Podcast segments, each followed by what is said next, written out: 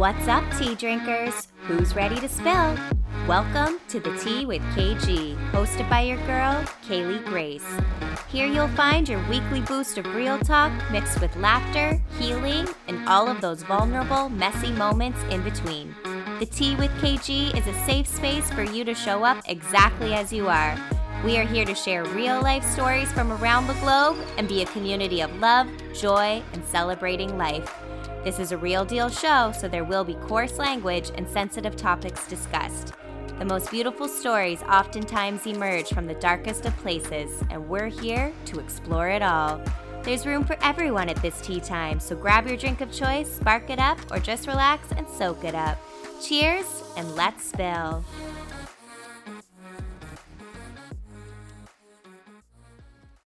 What's up, tea drinkers? We are back with another episode of The Tea with K G. I'm your host, Kaylee Grace, and I have another amazing guest joining me this week, the amazing Joey Dignam. Woo, woo. Ooh, thank you so much for having me. I'm so excited to have this chat with you.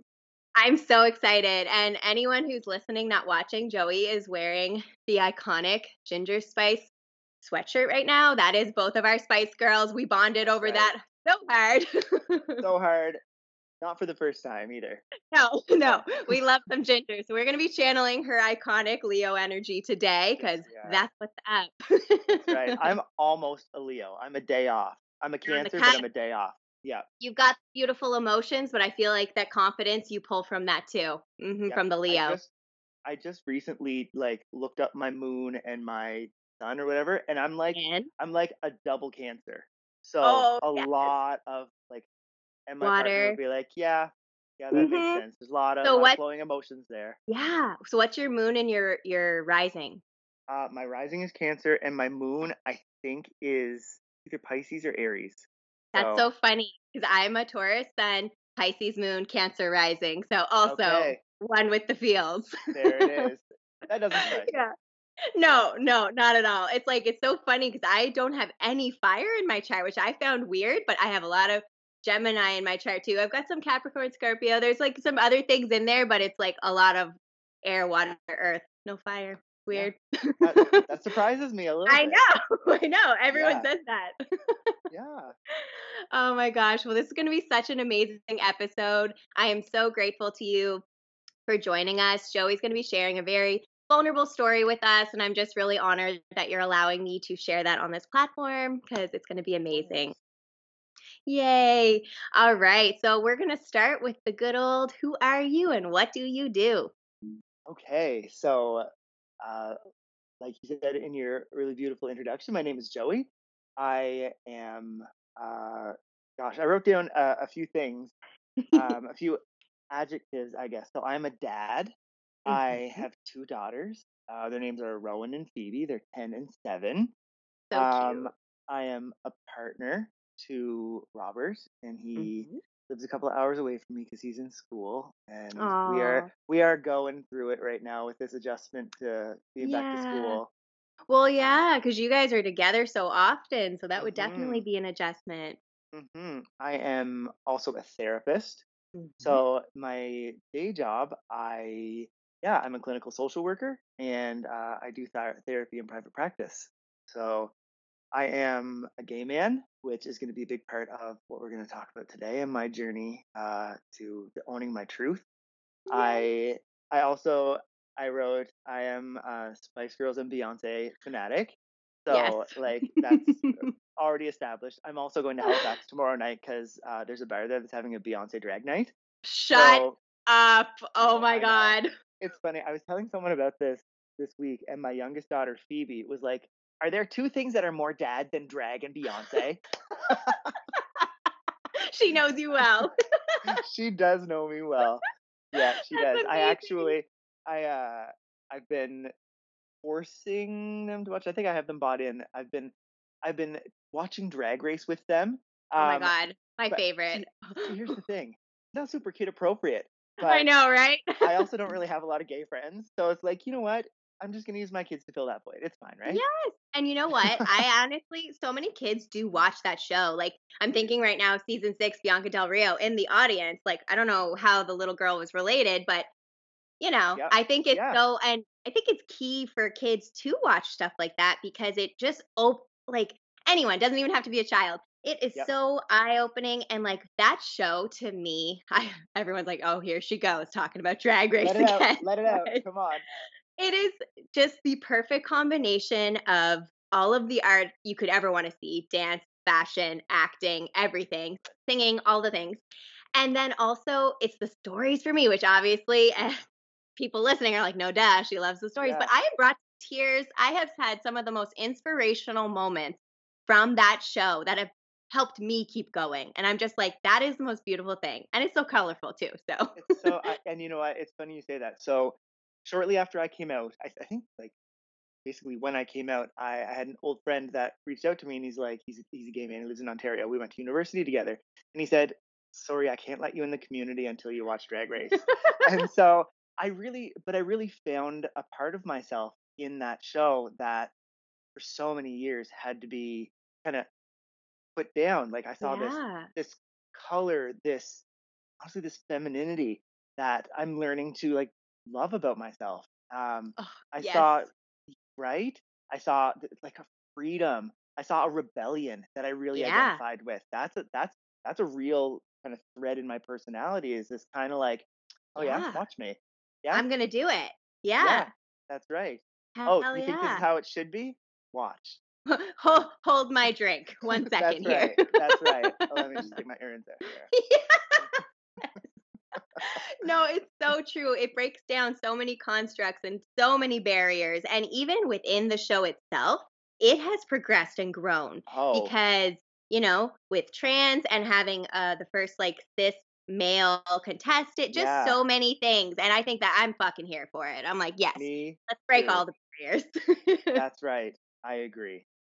So yeah, I I think that, that those are a pretty good sum of yeah. who I am. I yeah. love that. That's amazing. So, you know, as we've kind of talked a little bit so far in this episode, Joey is going to be sharing his amazing, amazing story with us. There's lots of different nooks and crannies and lots of ebbs and flows we'll go through with it. I'm just excited. So let's just dive right in. Let's hear the story let's, and let's, let's do it. it. Yeah. So I'm born and raised in Miramichi. I grew up in like a not, not great home environment. Um, honestly, uh, yeah, mom, pretty physically, emotionally abusive, dad, neglectful. So mm. starting out, not, not great with my parents, raised super, super religious. Like, yeah. not just like Sunday school and church. Like we're talking like Sunday school, church, Sunday evening service, Wednesday evening prayer meeting, Thursday night Bible club, Friday night youth group. Like all the church, all we were, the things. Yeah, yeah, yeah. So, um, I grew up doing that for, um, basically my entire growing up life. Yeah. Um, as, as I was like kind of preparing my thoughts around my, my timeline, one of the things that I thought was important to mention was I remember being very young, like we'll say five ish. And I remember realizing that, oh, boys are supposed to like girls. Right. Because it was like right from right from very young. I was like, I was sparkles. I was yes. oh, there's a there's a tube of lipstick. I'm gonna put that on and like prance around. And I like, love that. I was like in in like my grandmother's heels and like I was just I was a sparkly. Honestly, I was yes. a fruity little boy. I scared. I scared my family. I remember my grandfather saying to my grandmother one time, "You're gonna turn him queer," and it's like. Well, wait, kind of. So, not how it works, sorry. Exactly. But I remember there was a time when I was very, very young where I realized, oh, wait, I'm supposed to like girls. And, you know, right from that early age, having to work kind of against myself. What felt natural, yeah, yeah. exactly. And so get to your teen years, um, I, I started to kind of realize I actually, I really do like boys. And um I actually started coming out at fifteen. Um and which actually so do you know do you know what year we met? I don't remember the year. I have a bad concept of time. I just it's, know it was a really long time. It was ago. a long time ago. So we met in two thousand two in grade nine. two thousand Okay, grade nine. I knew it was yeah. high school, but I was like, what grade yeah. was it? It was twenty years ago. Oh my God. Oh my God. I know. Oh my God. That just got real, real quick. Is, right. Right. I'm God. like seeing like my light highlighting this wrinkle that doesn't go away now. Oh my gosh. Um, twenty year happy anniversary. twenty years. Yes. Cheers to that. So in, in grade ten, actually, I, I practiced coming up to a couple of people. So one of them was actually Amanda Johnson. Yes. Um, who I love. I will give her a shout out right now. She yes. is just one of the most special, amazing humans, and I'm singing at her wedding next year. And I'm Stop. Oh my I God. Know, I'm so excited. So, you know, over M S N Messenger. I'm already Messenger, getting teary-eyed. I'm like, woo. It's so special. Just wait, because like she circles back in. So oh my God. I'm I, so excited. I, yeah. So I, over M S N, I came out to her. I came out to uh, Courtney, who actually ended up becoming my wife. Um, yeah. and, uh, so I started that process, started like breaking away from my parents a little bit, um, gaining some independence there. And then when we were in grade eleven, um, gay marriage was legalized, and I was out to like a few close people mm-hmm. around me, maybe like a handful of people. And, um, my dad that day, who just like, so, so deeply religious, so, so rigid. Um, mm. He sat my brother down, the way I remember it in my head. I mean, maybe he didn't sit us down. Maybe it was over supper. But he sat us down and he said, if you want to put me in an early grave, just tell me you're gay. Oh, my and, God. And I was like, woo, I'm I'm not about to do that. So woo, I took it all yeah. back. Yeah. Um, and just did like a deep dive into church because they had the solution. Right? Of course, right? Yes. I'm eye rolling for anyone who's yes. not watching. Huge eye roll. yeah, yeah, yeah. yeah. But, you, you know, and then I spent the next, you know, if I was seventeen at that point, I spent the next fourteen, fifteen years really trying to do everything that I was supposed to do to have this thing that had been, you know, called this disease, this affliction my whole life, to have it healed in me. And you know, I, I, and what do you know at seventeen? You don't know a whole lot. And so, oh no, my God. Oh and you think what the world looked like in two thousand five is very different than it looks in twenty twenty-two. So freaking different. Like, it's wild. Yes. And so, like, the same, the same possibilities weren't uh, no, around. No. I didn't have the same examples to look to. No, you know, social remember... media wasn't a thing. Like Facebook, I think maybe was just starting. If not, no. It was two thousand six for sure. But like, yeah. YouTube you know? wasn't even a thing. Yeah, like, yeah. iPhones weren't a thing. Girl, we yeah. old. M S N Messenger. Hello. M S N Messenger. That's right. And if you had high speed, you were one of the lucky ones. I C Q. Uh oh. Uh oh. Yeah. Oh my God, the nostalgia right now. I I would love to log into my old I C Q account and just see, just see what's there, if, oh if it still exists. Right? Oh my God, yeah. I'm like, oh. Flash. What was my status, or like, what was my name on there? uh, mine was mine was Singer Boy Joey. I thought oh, I was yes. all of that. Yes. Oh gosh. So so toward the end of grade twelve. Um, me and Courtney were we were just we were really good friends, and yeah. when you're heavily involved in church world, there's really no space for a boy and a girl to just be friends. And so, you know, we we both really did what we were supposed to do, yeah. and we, you know, we started dating. We went to university together. We were able to survive four years of university, and so after that we got married. And all this time I'm thinking like, okay, you know, God, if I take one more step, maybe this is when you'll make this go away. And yeah. then, you know, you get married, and then you have one kid, and then you have another kid, and then you get the mortgage and all this, and all the societal things that we're all the things, I, air yeah. quotes supposed to do, right? Yeah.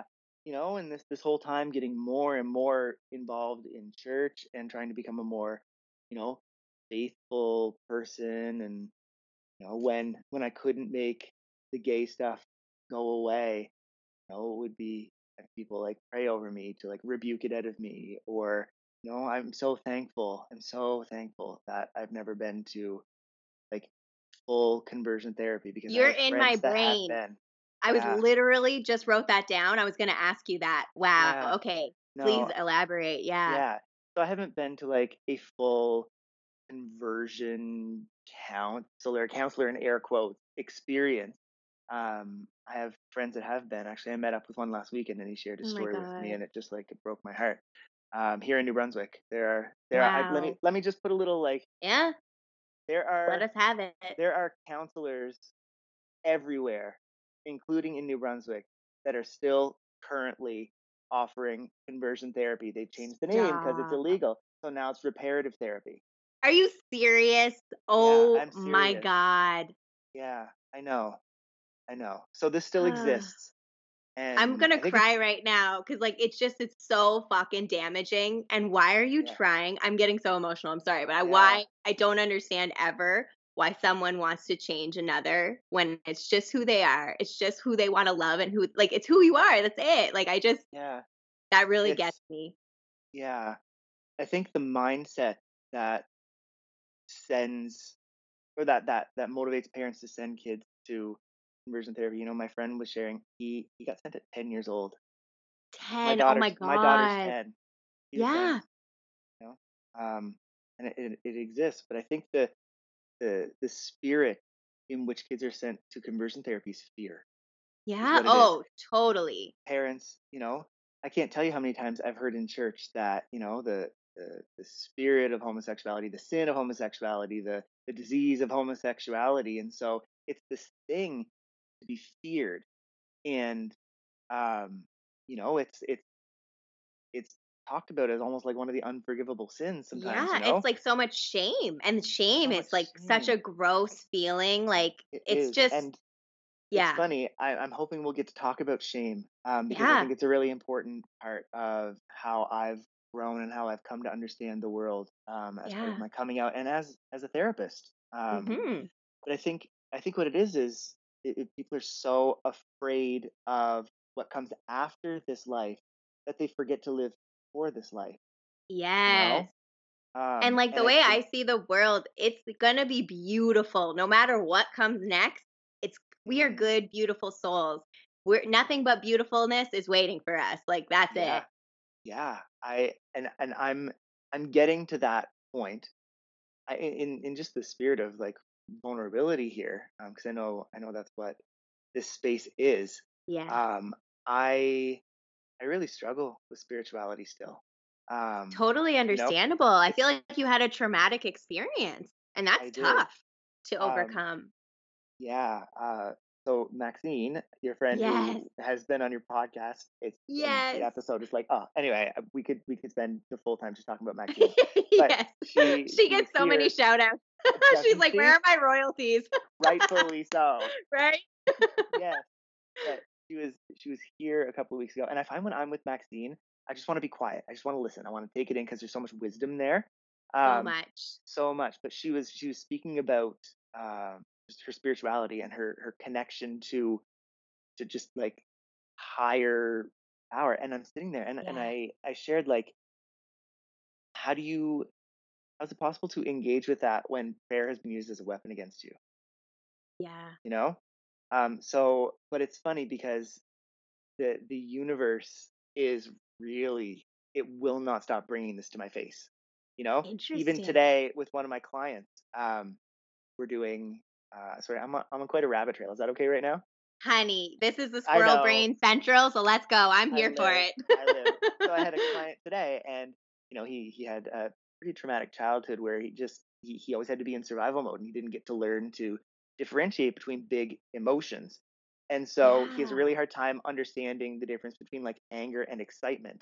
And so he he looked at me and he's like, okay, I just need a frame of reference, so like can you tell me like what things like are exciting for you, like what like what what does it feel like, what do you what are you chasing when you feel something exciting? And you know, I was saying like the things that like really fill my cup that feel good for me are good conversation, deep, meaningful connections, yes. and music.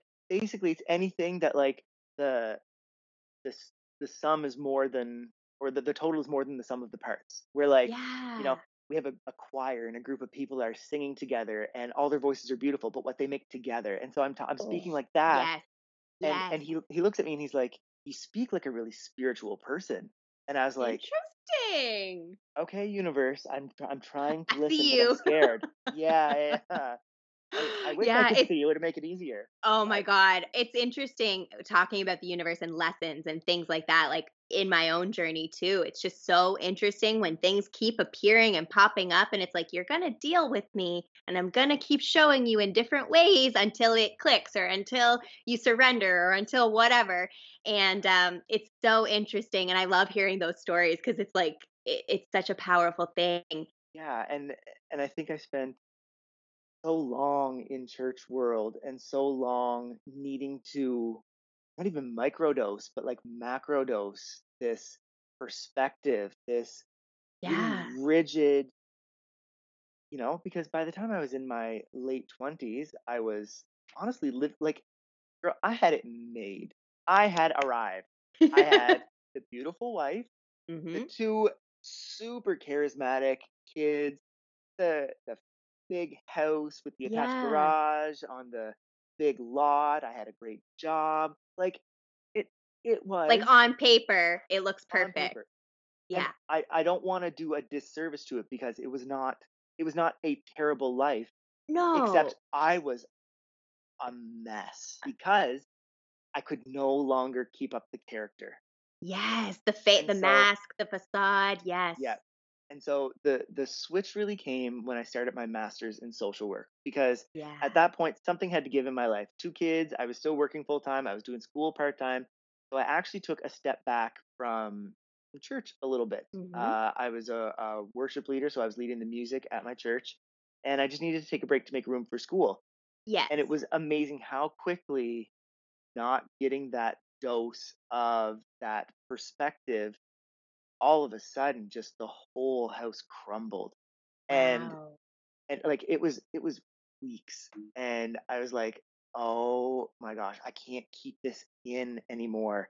This mm-hmm. you know this I can't I can't present this character. And it was it was really amazing because so much of what we learn in social work, so many of the social work perspectives are so um not conflicting with Christian values, but The the corner of Christianity that I found myself in was really at odds with these perspectives that I was learning in school that resonated mm-hmm. so loudly within me. Yeah. And so it felt like a really natural decision to, to step back from this. But then when I step back from this, this has enormous consequences because, right. you know, here I am going home to someone who you know, is I should have just been allowed to be her best friend.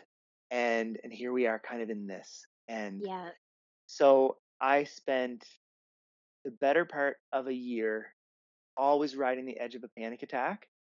And, oh my God.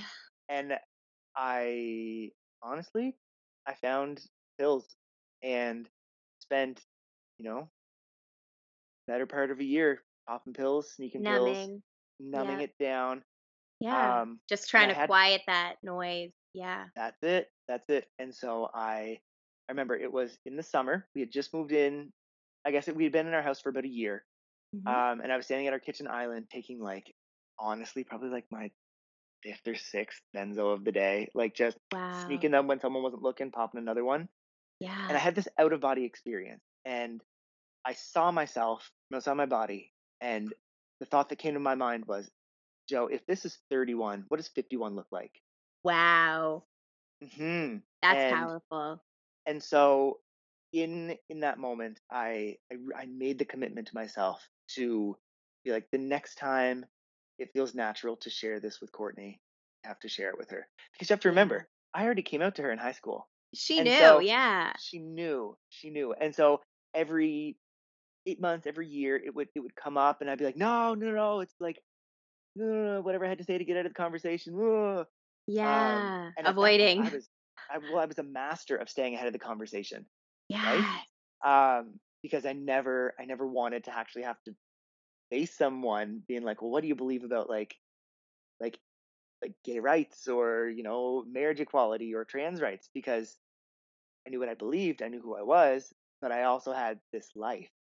Yes. Um, so uh, around that time that I made the decision to like, okay, the next time it naturally comes up with Courtney, I'm, I'm just, I'm just, I have to be honest because I can't, I can't keep going down this Oh path. Yeah. And having um, those conversations is so tough. Like having mm-hmm. any kind of conversation that's somewhat uncomfortable, I struggle too. It's so hard because I have to like mm-hmm. psych myself up. I'm like, okay, I got this. Yeah. I could do this.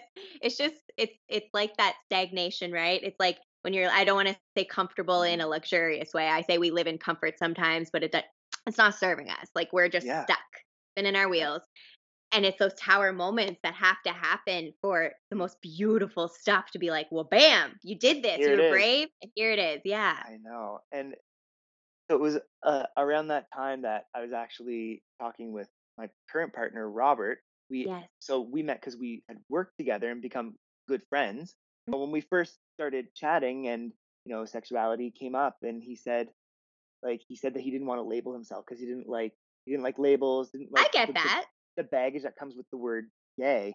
Yeah. And, you know, it's been, it's been really amazing to watch him through the course of our relationship really own that part of who he is. Yeah. And I'm, like, I'm, I'm really proud. Um, it's like yeah. you guys had your own separate journeys, but also together. I love that. Very much. And and he said to me uh, around the time that I was really like really struggling, he he said like, how long how long do you think you can live in cognitive dissonance like this? And I was like, mm, there's a word for the people. Yeah, so, it is. so um, so it took about four months for it to come up naturally. Um, and okay. so it was November eighth, November ninth, the middle of the night in there, twenty nineteen. House full of guests, because why not, right? Of course, yeah. um, but there's there's no perfect time to kind of rip the floor out from someone's life. It's true. Middle of the night, I finally worked up the courage, and I said, Court, I can't pretend anymore. I'm gay. And she, mm-hmm. I, oh, she looked at me, and she said, I'm so proud of you. Oh my God. Yeah. And then we spent two months kind of disoriented. Navigating that. Yeah. What is this? What does this mean for us? Do we? What a beautiful woman. Oh my God. That's Absolutely. like. Mm. Yes. Yes. And so we spent two months kind of disoriented. Like, do we stay together? Do we have an open relationship? What does this look yeah. like? And then it like pretty quickly it was like, no, this, this isn't how this works. And so, mm-hmm. you know, we we made the decision to not stay together. And I still hadn't really come out to anybody at that point um, because I had seven people that I wanted to tell to their face before they saw it on Facebook. Absolutely. Um, and so kind of in that purgatory time, Robert and I officially started dating because I'd spent, you know, a little bit of time talking with Courtney around like, well, do I just like date casually? And girl, you can imagine what the gay community is like in Miramichi. Yeah. It's, you know, it's just people who really were looking for something different than I was looking for. Yeah. Um, and so finally I was just kind of like, well, I got this really good looking guy who I really so handsome conversation. Like, right? Right. Mm-hmm. Mm-hmm. I know. I know. Lock that down. Yeah. Um, anyway, so we started dating uh, in January of twenty twenty, and um, I came out to my parents in February, and Courtney was with me when I did that, and um, so uh, we we were at a, a rehearsal for the band that we were singing in, and they were keeping our kids, and so I came home, and obviously Courtney was there, and I popped popped in that van and sat down, and we got my parents down and said, hey, we have to tell you something. We're splitting up. And my parents were like, what? What? What? Why? And my mom, who, you know, like we, I, I want to just like color this moment by like, I, I'm not close with my parents. Mm-hmm. Never was. Like growing up was like horrific. Um, but yeah. they, they were really good grandparents. And so we, anyway, so they were keeping the kids and said, hey, we're breaking up. And my mom asked why. And I was like, I'm gay. And my dad just went red, and he stood up, and he he said like, I have to leave. And when he walked by me, he put his finger on my face, and he said, you broke my heart. Oh my God. Yeah. Wow. And so and he hasn't looked me in the eye since. Wow. So, yeah. Oh my God. Two and a half years. Mm-hmm. So anyway, it's it's a weird experience, I'll be honest, uh, coming out and having nothing but just the most amazing reactions. But then yes. having your parents be the one to reject you.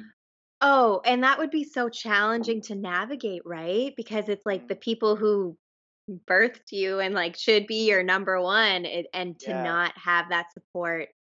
Yeah. It's, it's so challenging. You know, I, I say it sometimes in therapy, like there's no there's no place in the human brain for rejection. And so it's yeah, it's been an interesting journey. I grieve a lot of what should be. Yes, um, of course. Yeah. So anyway, fast forward a couple of months after that, I, well, so I came out to my parents February twenty-first. And then the next month, COVID hit. Oh which, my God, yeah. Right? Which kind of put a halt on everything, which was nice because I had a bit of time to like, okay, the people around me yes. know. The Miramichi rumor mill was like in full swing at this point because word had gotten out, mostly right. from my grandmother who outed me to every single person that she could find their phone number to. Oh my gosh. And not in a good way. You know, pray no. for him. Pray for him. Oh. He's lost his way. We've we've reconciled a little bit lately. But okay. um so then I, I came out publicly in June. Um yes. Tell everyone I, how, because you did yes. it in the most I said this earlier, I was like, it was the most poetic, beautiful thing I've ever seen. And I can still remember seeing that first post and my heart literally exploded. I was so happy. I was just like, yes. Live your truth, own your truth. So excited. So yes, I won't go too far. I'll let you share. Yeah. So, well, let me share a bit of the reason why I came out the way I did. Yeah. I felt an enormous amount of pressure to justify why now? Why mm. at thirty-one with the wife and the kids and the house and the career and just you, why, why mess with that? Um, and so And also, like, what's this big about face? Because weren't you like the, the big worship Christian lead, the Christian worship leader? And yeah. so I I really felt a lot of pressure to justify why now. But also, I want people to know, and I still want people to know, the weight that that queer people have to carry. It's yeah. it's one thing to look around our world now and be like, yeah, it's a safe place for everyone to come out and be themselves. And yeah, uh, it's safer. It's better. Safer. That's better. Safer. Safer. Yeah. Safer. I, I agree to that. But I have so many experiences and so many pivotal moments that um, that shaped my decision to really try and be something I wasn't. And yes. I wanted people to have the context for yeah why now yeah. um and so I you know over the over kind of the the purgatory COVID time, I just wrote these stories out, you know and there are stories of my family, there were stories of my marriage, there were stories from church, um yeah. there were stories of important people that had pivotal you know, pivotal roles with me. Yeah, yeah. Roles. Um, and so, you know, every Friday for, I think I only did it for seven weeks. I have a bunch more that I haven't shared. Um, wow. I know, but uh, yeah, for seven weeks I shared probably the, the most important stories. Yes. Um, and and the the feedback was wild, like oh, wild. Yeah. And and after seven weeks of this, I just felt so vulnerable that I was like, I gotta. I gotta stop. And some of the take a little the, break, yeah. yeah. And some of the feedback that I was getting was like, especially from church people, was getting like like nasty. It had oh. I just had to kind of like whew, slow down a bit because it was it was I felt so vulnerable. That was yeah. such a scary time for me. Oh my um, God, as it would be, because you're literally exposing your soul to the world. And I can I think it's amazing, and I I have so much respect for it. I'm like fucking here for it, of course. Yeah, yeah.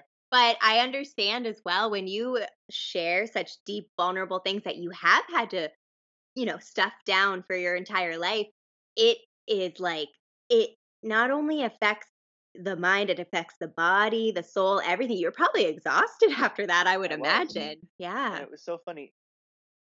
The experience of saying the words "I'm gay" took me probably a year to get used to saying. The first yeah. couple of times that I said it to people, so those seven people that I came out to in person, every time I said it, I would, I like the blood would drain from my face. I'd break out in a sweat because it was this part of me that I had been at war with. Mm-hmm.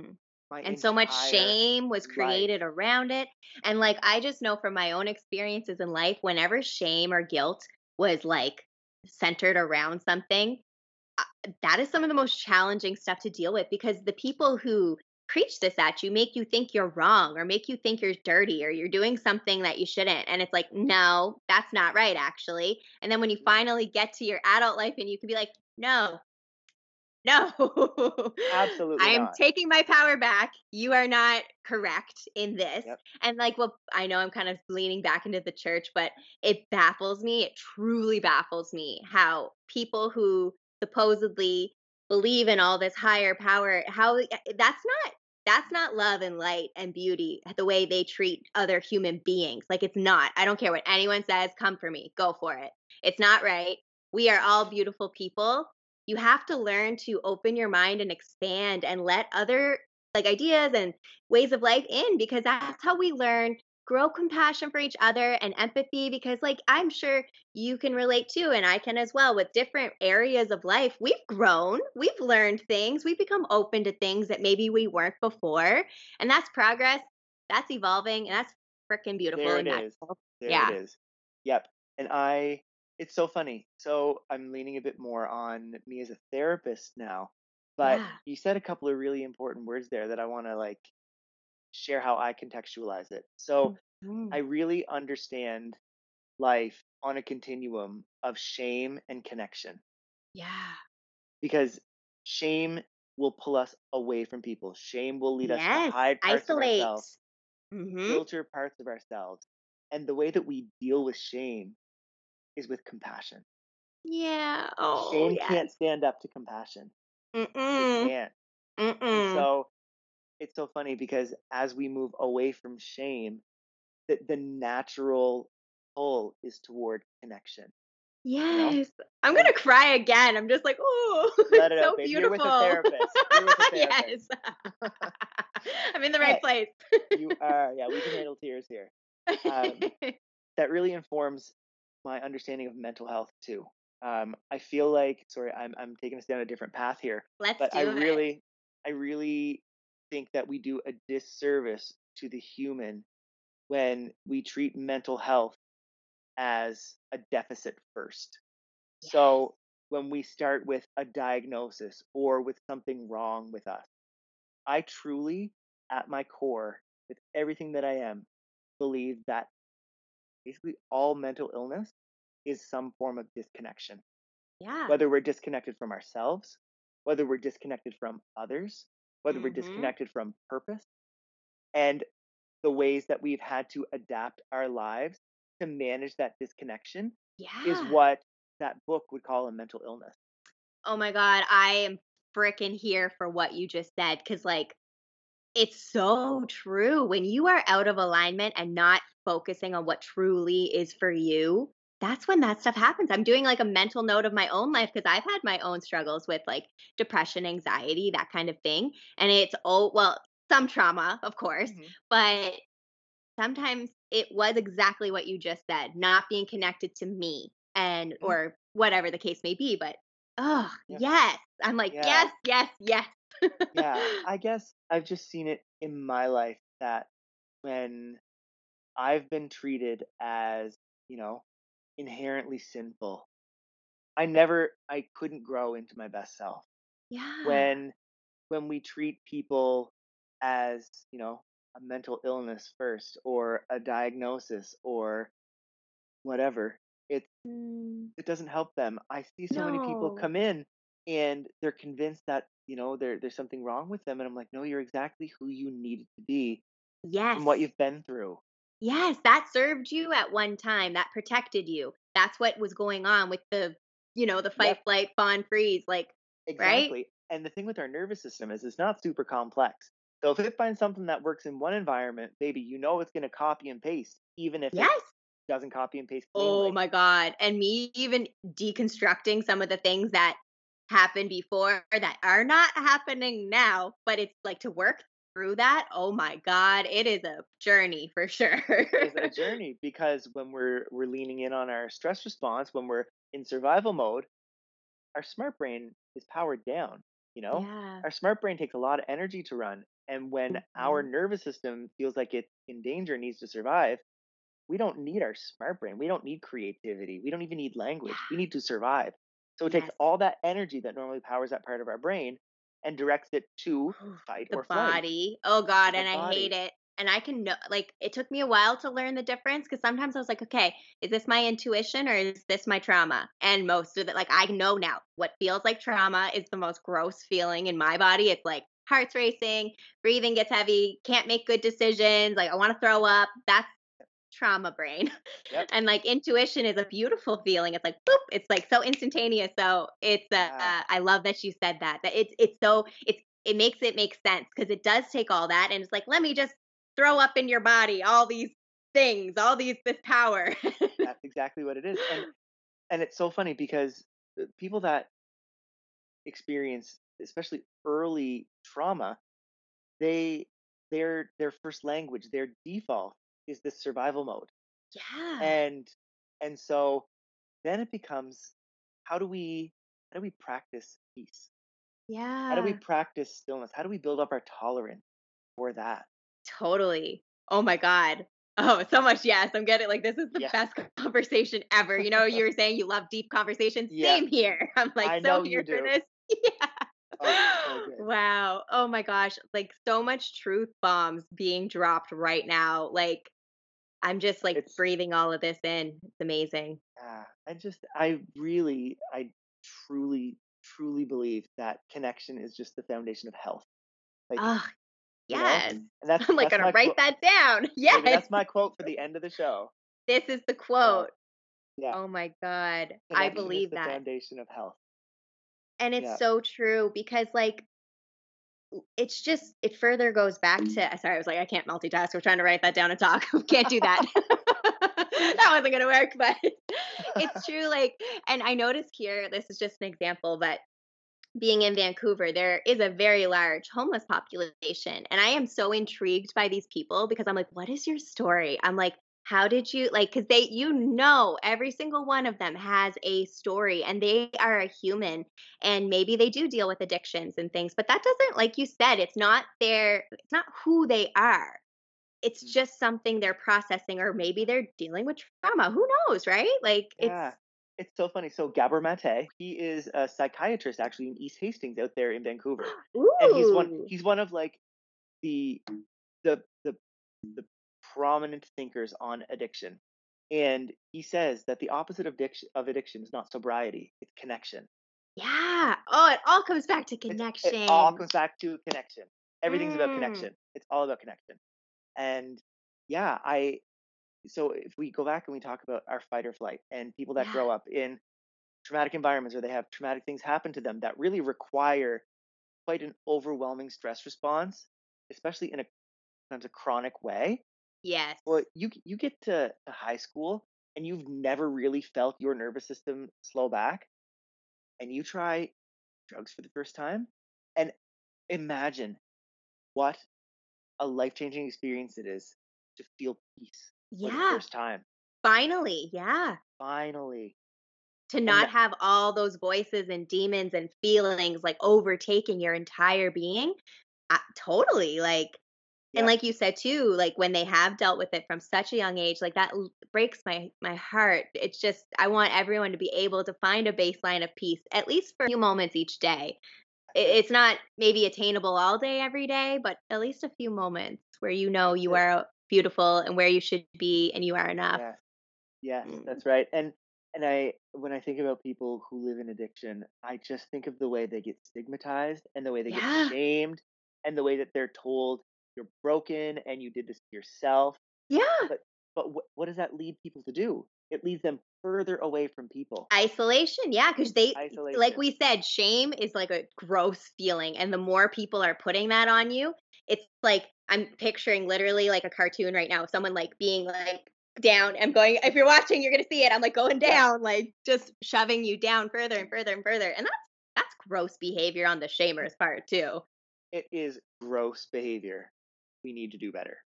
Yeah, one hundred percent. I feel like just the human race is so quick to judge, no matter what the topic may be. It's just ridiculous. And I also yeah. want to hold up a mirror and be like, um, are you perfect? Have you never made a mistake? Or have you never, you know, went in one direction with, like, you know what I mean? Like, mm-hmm. we all need to take a step back sometimes. We all do. And I think we all need to reconnect to our compassion. Yes.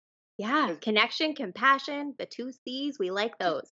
Well, let, let me blow your Is mind. Is there more? More C's? There are, there are eight C's.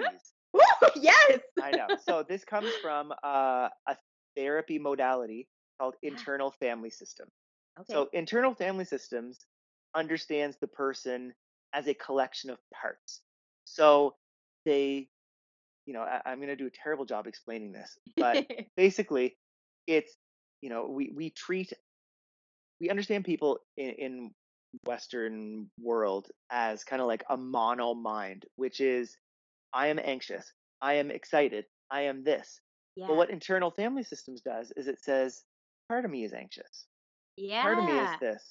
A part of me is that. And so when we're a collection of parts, there are certain parts that we would call managers, and they're the ones that kind of get ahead of the situation, and they they kind of run the show, and they um, they keep us from being hurt. And then yeah. we have other parts, which are called firefighters. And Ooh. they, after after we've done something, they're the ones that kind of like clean up the mess. Oh my and God, then, this is such a cool way to explain it. I love this. Yeah. And then there's a third quality or a third set of parts, which are called the exiles. And these are parts of ourselves that have been burdened um, that the managers and firefighters have to protect. Oh. And so the whole goal of Internal Family Systems is to unburden your exiles and to allow what we call your self energy to lead. And Ooh. so think of it like you're in a car yeah. and you're you're on this journey called life. And right there, all your your your car is full. You got a fifteen passenger van, baby. And you got all these different parts of you. And uh, in a perfect world, you would be driving. Self will be driving. But what happens is a lot of times our parts will hop in the driver's seat and be like, oh, I see something coming. I'm gonna take us down a different path. True. Right? Oh my God, preach. Like, you're putting so yes. much in perspective. Again, I'm having flashbacks. I'm like, oh, I wasn't driving at that moment, was I? No, it, it was your angry part, or it was your yeah. scared part. Yes. Yeah. Yep. Wow. And so Ooh. the goal of Internal Family Systems is to be able to connect with self energy and to make sure that self is driving. Mm, I love so, that. Right. And so it doesn't mean that the other parts aren't there. We're not trying to get rid of anger. We're not trying to get rid yeah. of excitement. We're not trying to get rid of anything. But what it is, is these parts are allowed to advise us, but self still makes the decision. Mm. So if anger, I keep anger in my passenger seat. Anger, I, I feel I have a lot of capacity for anger and intensity. And yeah. I love anger in my passenger seat because anger's always going to be watching. they, they play a great playlist. They're a great D J. Yes. But when anger wants to take the driver's seat because they're like, look, you see what's coming? You see what's coming? I can be like, thank you. Thank you for showing me that that's there. But I promise where we're going is safe. Let me drive. Oh, and I do it even I if love I'm angry. That. Okay, I actually like, I feel like even in myself, I want to say those words. Let me drive. I me know. Drive. And it, you get it as a feeler as well, like especially empathic people. It's sometimes the feelings are so freaking strong in my body. I have to work double time to be like, no, no, no, honey, you're not going to take over today. Like, mm. I'm in the driver's seat. But but think about how much easier it is when you have that understanding of like, yeah. this is this is not all of me. Like, I am not yes. angry right now. A part of me is angry right now. Mm-hmm. Right? Mm-hmm. It's one hundred percent. So much less total. It's it. Yeah. You, you have to surrender much less to it. Yes. And it's like oh. also too, going back to our shame talk, I think it takes the shame away from having those feelings, because sometimes we are ashamed to feel things. And I'm like, no, feel it. Then you can bless and release it. And then it's, bless you know, release, baby. Right. I like, that. I love that so much. The parts, I, anyone listening, take for, if anything from this, you are not mm-hmm. one thing. We're all We're multifaceted. Yeah. We, we contain multitudes. So many multitudes. Yeah. And the we are magical us, beings. Ain't we though? Yes, we are. We are colorful, sparkly yes. beings. Yes, all uh, the sparkles. uh, it's so good. And so in internal family systems, I think going back to your shame piece, what it does is it really does allow us to understand, oh, there was a part of me that was protecting me. Yeah. Why would I shame that? I love that. This part right? of me, it like, it overshoots the mark, but wow, yes. its intention is pure. Okay, I love that because I feel very protective of people I care for, and I can relate that to myself so much better. I mean, I think I'm going to have to work, I'm going to work these things in seriously with yeah. myself, because that is a beautiful thing. It's like, actually, I love you. Like you just said, I love you. Like, thank you for trying to protect me, but let's take it down a few notches there, hun. Like you're That's a little... Right. You're a little excited. Put your hoops Thank back you on. Advice. Put yeah. your hoops back in, baby. They look cute. You need them. Yeah. I love that. That's, that's that's what it is. It's it's allowing ourselves to be like, thank you for bringing that to my attention, because mm. emotions and thoughts are just information. They just yes. tell us something about the world around us. But ultimately, we get to decide how we engage with that. So if anger's yeah. telling me, yeah, you know what they're gonna do, or yeah, they did that. Okay. Thank you for letting me know. I appreciate that advice. I'm still going to lean into connection. I'm still going to lean into vulnerability, because that is the magic of life. Yes. So, oh my God. Yes. yeah.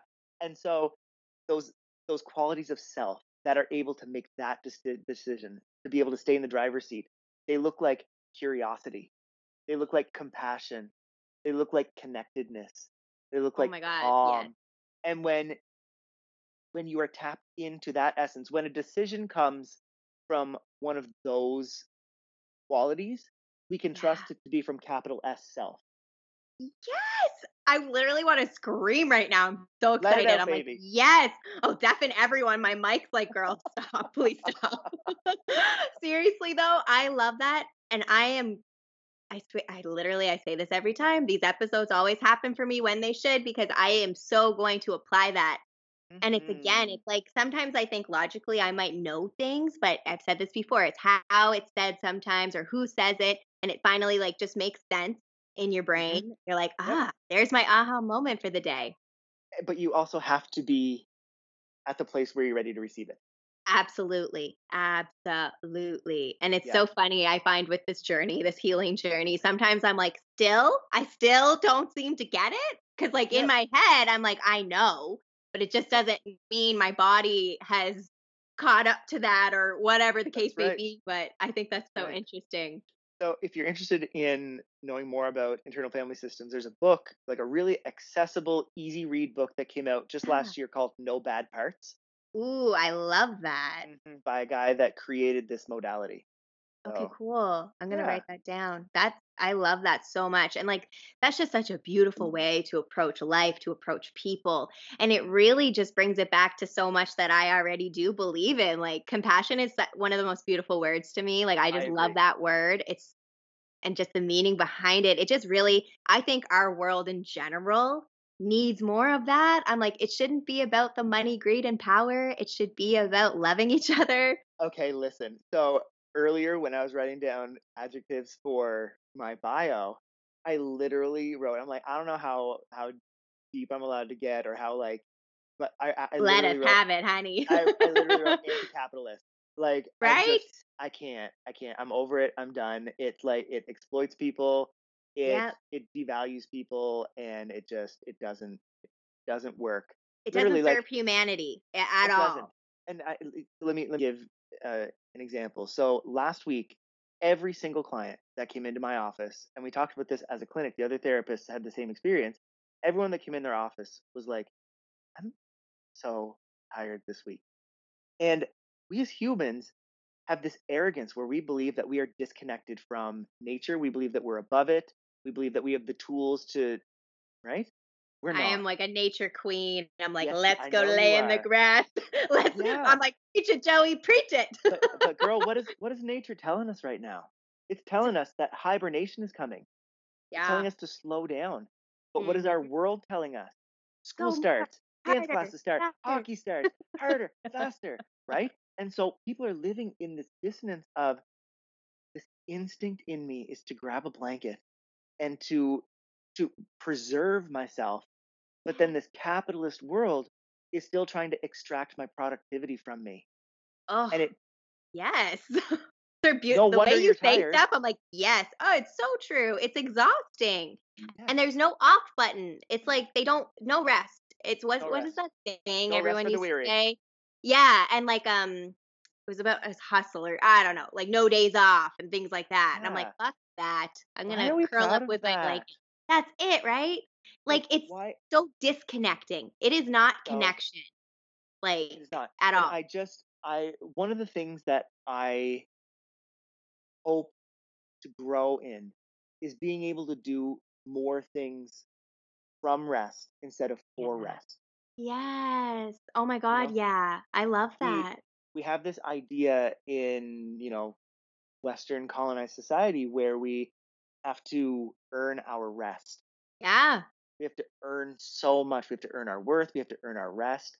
And I'm just, I'm so fed up with it. Right. People are inherently worth everything. They are worth kindness. They are worth dignity. They are worth their basic needs. They're yes. worth more than their basic needs. And we have to stop treating people differently because they haven't earned it. What does that even mean? What is exactly? What, is, what does the saying "cost of living" mean? Right. That's, that's right. bullshit. It is full-on bullshit. We are here to live. It shouldn't matter. Like, it just ugh, the power that money has, and it's just insane to me. Yeah. No. So that's my little anti-capitalist rant. So yes. Thank yes. you for here for it. Thank you for coming to my TED Talk. I love that. I want to circle back to, um, I was just thinking, there's a couple of things I want to touch on, but you were saying like the story with Amanda looped back. I want to know how yes. does it loop back? So, so when I, when I had to like basically take back my coming out at the end of high school, mm-hmm. I, I was so ashamed, and basically I kind of ghosted her a little bit. Mm. And I mean, it just, it, again, I was ashamed. So I pulled away from connection. Isolation, yeah. Right? She was she was one of my best friends. Yeah. And just like went from literally chatting all the time to nothing. And I'm still, I wish that wasn't in my past, but we're, yeah. anyway. So when I came out, she sent me just the most beautiful message. And we went out for, uh, we went out for supper, and Robert, my partner, came. And yes. um, anyway, she, I can't remember the exact words she said, but like I, I basically apologized to her, um, at least I, I did in my mind. If I didn't in real life, Amanda, I'm sorry. But, but um, she said, said, yeah, I I always knew, and I always just kept your secret, and I was just waiting for yeah. you to check back in with who you were and to own your truth. And one hundred percent. She said, I just, I just waited. And so we've just, we've been able to like really reconnect, and oh, she's just, she's just magic. Such and an earth what, angel, right? She, listen, I love her so much. Um, yeah. And if I'm giving shout outs, let me, let me shout yes. out, let, us, let me shout out my grandmother. So my dad's mom is my favorite person in the world, Danny Rose. I love that. So I, when I, she was one of the people that I had to tell in person, obviously when I was yeah. coming out. And so one of the seven, I, one of the seven. And she, I, I really was careful where I came out to people, um, because like I did it in a way that like, well, you can't really blow up. You can't have like a big reaction. So I right. took my night out to lunch to the Portage. And yeah. the public setting. yeah. And I told her, okay, man, me and Courtney are breaking up. And she's like, huh? What what happened? And I was like, I'm gay. And she leans across the table and she puts my face in her hand. And she said, I've always known. I was just waiting for you to tell me. Oh my God. What an angel. She, she is an angel. So, I love that. And it's so sweet. The, the hands and the face. Yep, so yep. cute. So She's comforting magic. too. I love yeah. that. That was just nothing but love. Yeah. That, that is my grandmother. She is a healthy, happy, runs the road seven days a week, eighty something year old woman. And it's because there is not a mean bone in her body. She doesn't That's harbor right. resentment. She she walks in the qualities of self, and yes. it preserves her. It does. She's got nothing in her to cause bitterness or disease yeah. or anything. She's just, she she's is. She's love the, and light. She is. She is. Yeah. Because yeah. that's it too. When we push those gross feelings down or things we haven't dealt with, it will manifest in the body. It'll make you sick. It'll, I'm not going to say what it'll do exactly because we're all different, but it'll do things to you for yeah, sure. I remember, I remember that year that I knew I was gay, knew I couldn't fake it anymore, but like also didn't want to like ruin Courtney's life and my kids' lives. Um, I, I, I don't know how I came across the information, but basically, um, I, I so I'm a singer, and yes. I, I remember thinking, if I don't speak my truth, something's going to happen to my voice. Yeah, the throat chakra. Yeah. Yeah. So that that was another kind of like chip at the foundation. Um, oh, for sure. I truly believe that. Like, I know I'm not great at listening to my body. I spent my entire life disconnecting from the things that felt right in my body. Yeah. So I'm I'm very much on the beginning of a journey of becoming re-embodied. Yeah. Um, but my back will always force me to rest if I'm not resting. Mm. Always. And mm-hmm. so our body knows what we need.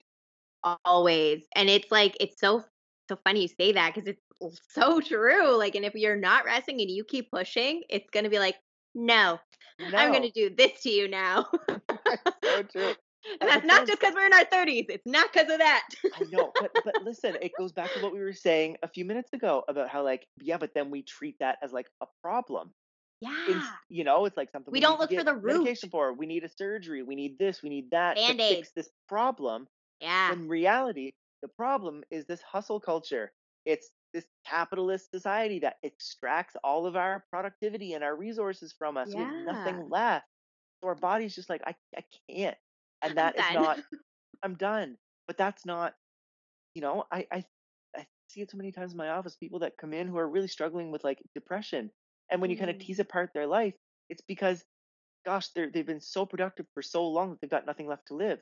Or yeah. they've got no friends and they've got nothing no to like, no connection. Mm-hmm. And so their their whole body's just like, I, I quit. Yeah, I don't have any, like, there's, where's the joy, right? Like, it's right. like the adrenal fatigue and the burnout. I've suffered burnout. I don't wish that upon anyone. So it's like, mm-hmm. listen to your body before it screams at you. Like, I agree. And, and that's, that's really a really beautiful way to describe kind of how I felt when I knew I needed to come out is my body was screaming at me. Yeah. The anxiety. And it was so funny. As soon as the secret was out of me, I didn't need benzos anymore. Oh my God. I didn't need pills anymore. It was, it was like almost immediate. Amazing. Obviously, like I still kind of reached for them sometimes, especially on like hard days. But yes. It, like I went from like, a lot of pills to like, mm-hmm. oh yeah, today's a tough day. Let me take one just to kind of get through. Which yeah. is how they're supposed to be used. But exactly. But it, you know, people that are carrying anxiety, maybe what are you not saying? What are some yeah. values that you need? What are the ways that relationships are are working against you right now? Oh, totally. And like, it's really interesting. And I hope anyone listening is doing a little like reflection on your life. Because if you have incurred any of these things, I, I I know for myself the whole time we talk, every time you're saying something, I'm looking back and I'm like, ooh, yeah, like different relationships and places you stay. It's like I wasn't, I mean, divine timing is everything. It's it all works out as and when it should. But there's sometimes I'm like, man, I knew this wasn't for me for a lot longer than I actually before I took action, you know, and my mental health or whatever exuded that. It was like I was so unhappy and not comfortable, and it's like exactly what you're saying. The body was like, "Hey, hey." hey.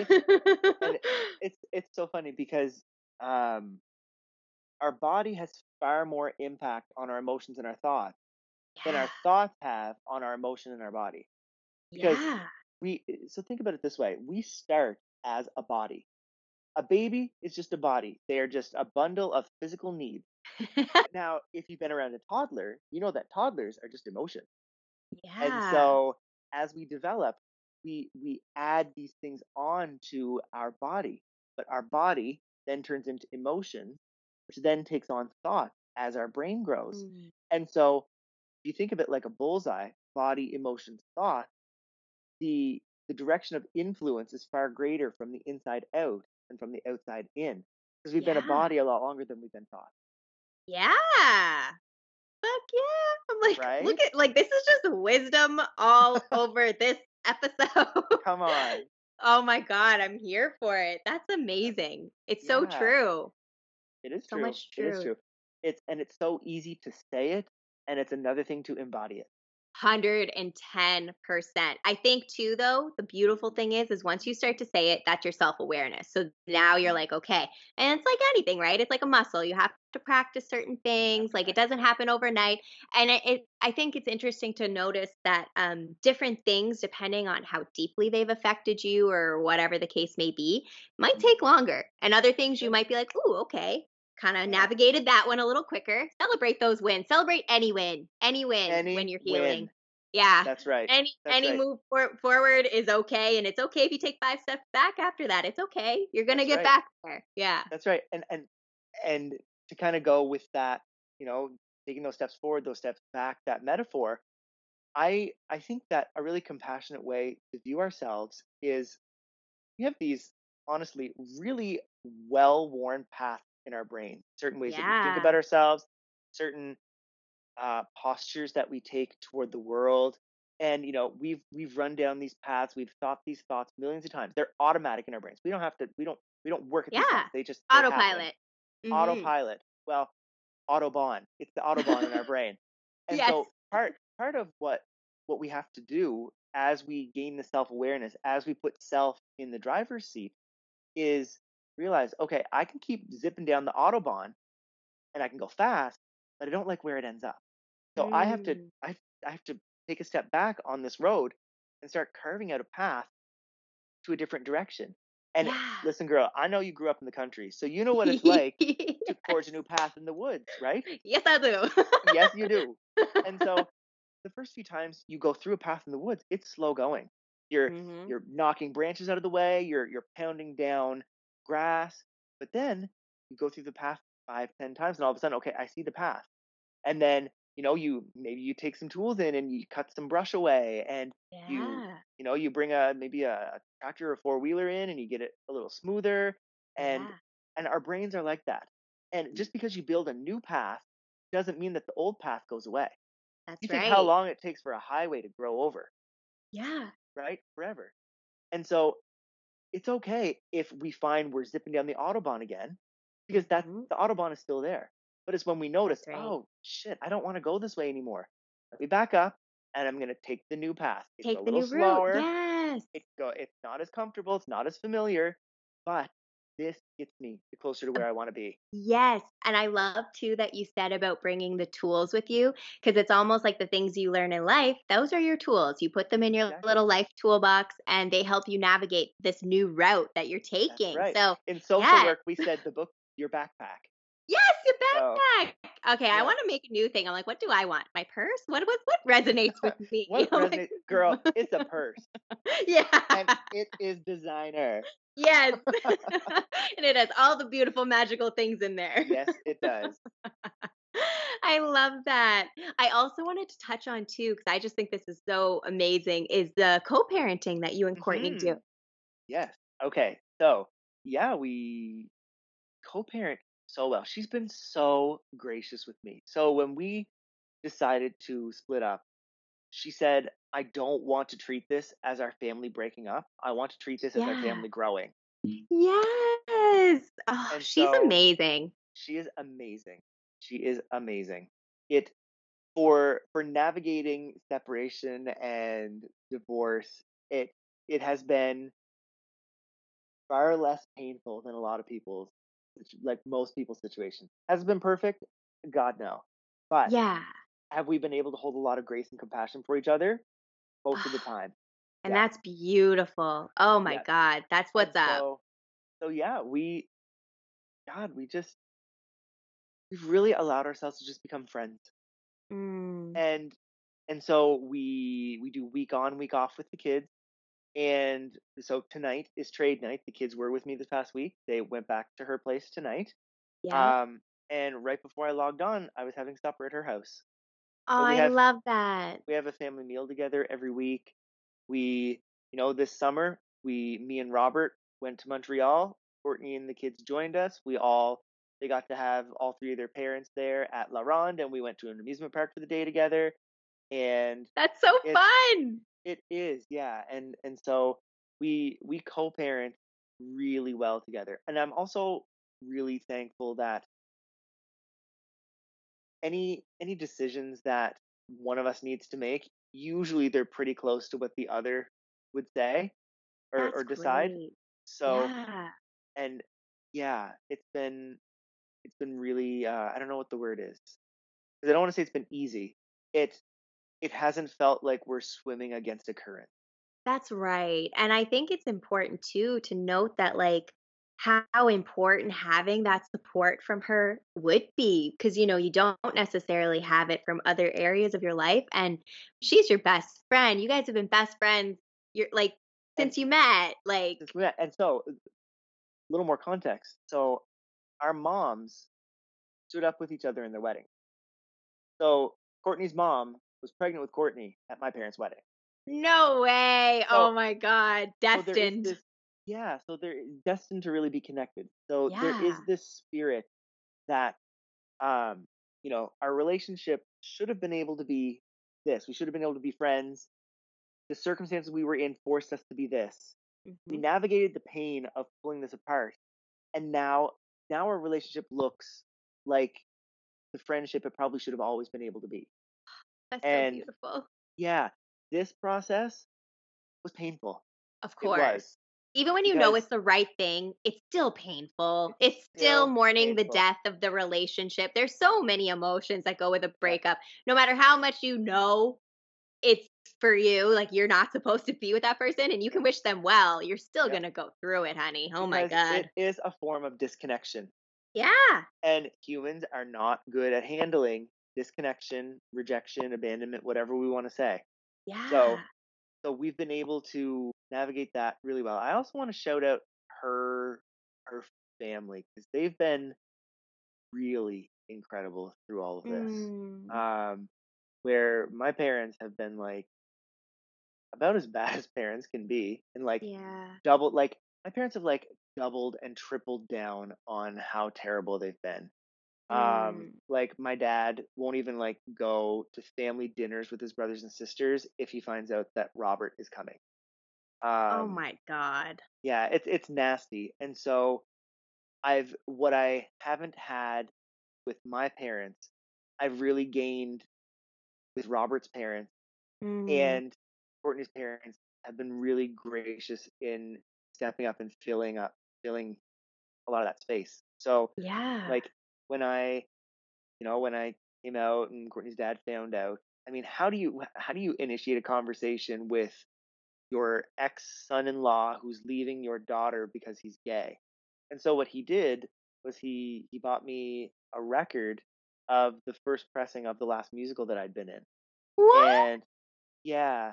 Oh my so God. I, I love know, that. I know. And me and Courtney's mom, I mean, people used to think that I was her son.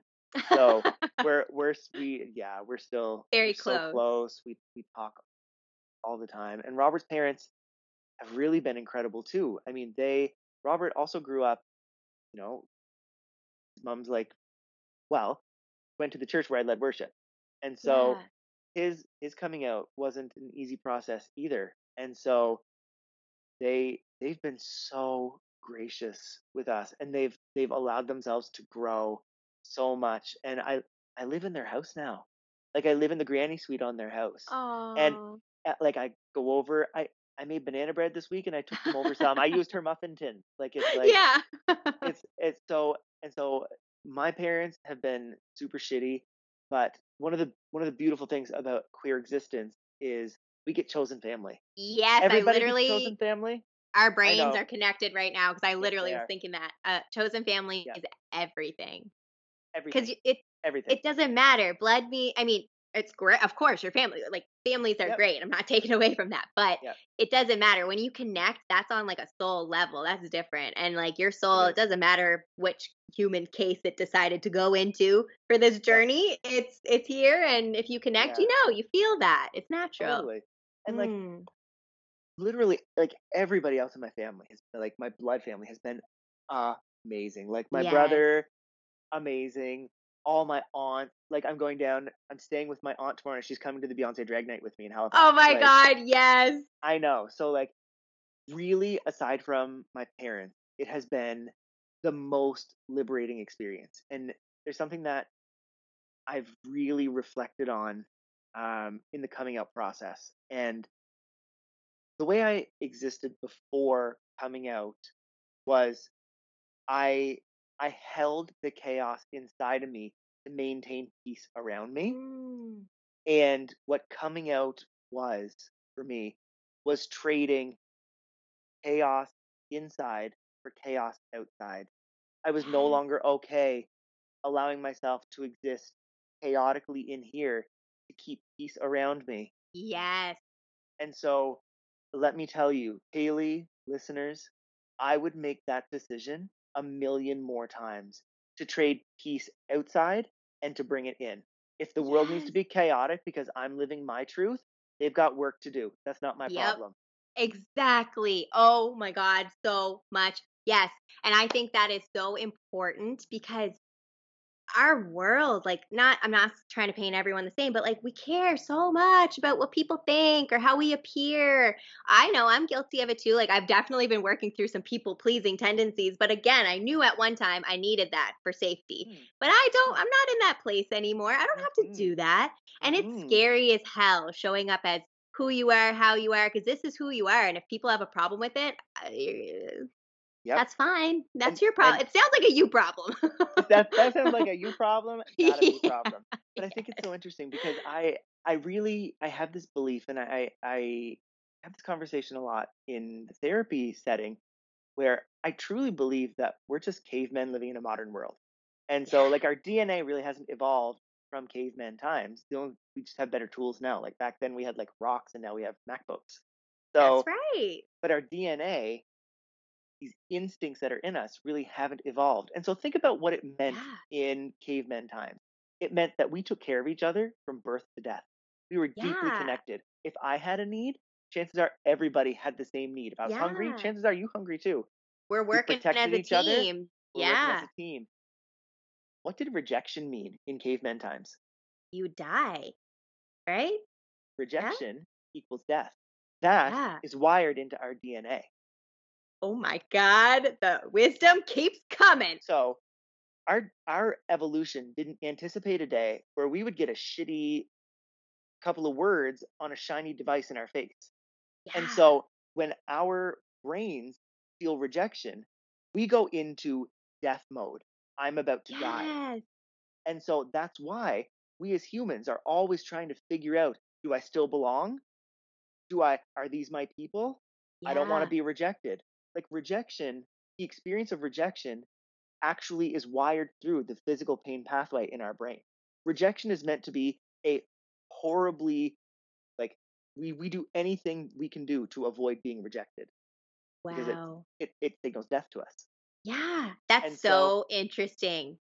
So I hope what that does is it allows you and, and the listeners to have a bit more compassion for yourself. Like if you yeah. go, if you go, if you go, a little wild when you're scared of being rejected, that's how you're wired. We we are cavemen who, if we got rejected from our tribe, we we die. Someone would eat us. Yeah. Something, someone, yeah. something would eat us, right? Yes. Or we'd freeze to death or, you know, rejection in our D N A, rejection equals death. And so wow. we're always assessing to see, like, am I still part of the tribe? Am I still part of this? That's why but, when yeah. I came out, the hardest part for me was really losing my church community, these people that had helped me raise my kids, these people who I saw five nights a week, who I made music with, who I did all this with. Mm-hmm. And so that was a big reason why I held on as long as I did, because I didn't want to lose my tribe. I didn't want yeah. to lose my community, right? Exactly. Thankfully, we live in a world where rejection doesn't equal death anymore. but it does redirection, take redirection, but it does take reconnecting. It For does sure. take being very compassionate with yourself. It does take riding that wave, because our nervous oh, yeah. system, full throttle right away. Yes. Right? one hundred percent, one hundred percent. And it's so interesting you're saying that, because again, what did you say earlier? Connection. It comes Connection. back to that, like always. Yes. It's the foundation of health. It is the beginning. Wow. It is the end. Yep. Wow. Oh my God. Well, I feel like that brings us to our final words of wisdom. We looped right back into that so beautifully. What but a segue. Let's hear it. Yes, let's hear it. So my my final words of wisdom are: connection is the foundation of health. Oh my God, yes. One more time. I need to hear it one more time. I'm going to absorb it. Listen up. Connection is the foundation of health. Mm, that sounds like that needs to be in a meditation. The way you just said that, you're like, connection. Connection. Yes. Yeah. Yeah. Download my app. Yes. Mindful with Joey. Can you imagine? No, I'm far too intense for that. I probably need oh it. Oh my God. It would be funny though. I think you would do like a really funny one. You'd be like, all right, honey, listen up. You look good today. We'll yes. meditate on that. Yes. Oh my God, that would be so amazing. I am so grateful for you and for this conversation and just how you move through life and the beautiful teachings. Like what you do is like so impactful and it's shaping the world. Like your impact, it's just going to do that ripple effect to everyone, and we'll get those eight C's and like that compassion and that connectedness and like people like you, like this is your light work to me. And I'm just like, it's just so beautiful. And I love connecting with people thank like you because it's oh, you're so important. That. Yes. What you oh, do is so, you. so huge. And share Girl, and being so vulnerable. Too. Oh my gosh. Thank yeah, you. Like, but the like creating this space for people to really share what they've been through from the middle of it and not from the not from the end of it when they've like, you know, got all their stuff together. It's like, no, we're yeah. actually We're we're gonna share these stories from the middle. Yeah, so, I love one hundred. Yes, I love what oh. you do about this platform. Thank you for including me in it. Of course, I appreciate this. So much love right now. So powerful. So powerful. I, girl power. Oh yes, girl power. Let's do that. Shout out to all of our Spice Girls. We love you. I'm like so. Yeah. Next guest next week, Ginger Spice. Can you imagine? Oh my God. If you if that happened and I was not invited to partake. Listen. Oh, we're going to wear our Ginger Spice merch because, you know, yes, your girl has it too. And we're going to be like, like, I don't even know. Like, obviously, that's like my dream manifestation of certain like celebrities like like Mindy Kaling. I'm friggin' obsessed uh, with her. Uh, I swear amazing. It's going to happen. But I don't yes, know how I'll even react because I'll be so starstruck. Like, I love you, Mindy. Like, excuse yeah. me. I love you. Like, but uh, first of all, how dare you? Right. uh, we're we're gonna manifest that for you. That's oh for yep. sure. Oh, so many yeah. great, amazing people. Yeah, humans trying to connect. That's right. Yes. Yeah. Oh my gosh. Oh yes. Let's link your socials if you'd like. If you if anyone yeah. resonates with Joey today and you want to reach out or connect. I, I am just Joey Dignam uh, on all my socials. So there we go. There it is. Keeping it simple. Keep it simple. I'm a simple guy. I like that. So for everyone watching on YouTube, I'll have all of that linked in the description box below. I know I mentioned this before. I wasn't sure if I could link things in the podcast show notes, but I can. So I'm going yeah, to start doing that. Yeah. I was you. like, I'm such a learner. I'm like, like literally, you guys are all on this journey with me. It's a slow process of learning all the ins and outs of the podcast world, but I'm loving it. And I'm like, the point is that we're getting our message out and all those little things, I'll figure it out eventually. So yes, I will have that linked in the show notes. Uh, if you're watching YouTube, you know the drill. Subscribe, share, like all the good things. If you're listening via podcast, give us a five-star rating. I love to hear your feedback. And also everything will be linked on the Instagram and Facebook Tea with K G pages. So there'll be no trouble finding Joey if you want to connect. Oh, well, thank you so much again, Joey. This was so oh, my great. Pleasure. I love you. I love you. I appreciate you so much. Like, just you're this beautiful, sparkly mm. being, and I'm here for it. You. That's you. I was like, I'm like waiting. I'm like, where's the sparkle jacket? The one in his profile picture. I it's, love that. It's jacket. In the closet, baby. I'm wearing sparkle shoes to Beyonce tomorrow night, so. I can't wait to see that outfit. Oh my God, yes, all the sparkles. All I want to see videos. I want to see all of the Beyonce drag. I promise. Yes. Oh, amazing. Well, that is our tea time for today, everyone. Thank you so much, listeners, viewers, for integrating your beautiful energy into this podcast, this platform. We would not be where we are without you. And I just want to send my gratitude to each and every one of you. And we will see you next time. Bye.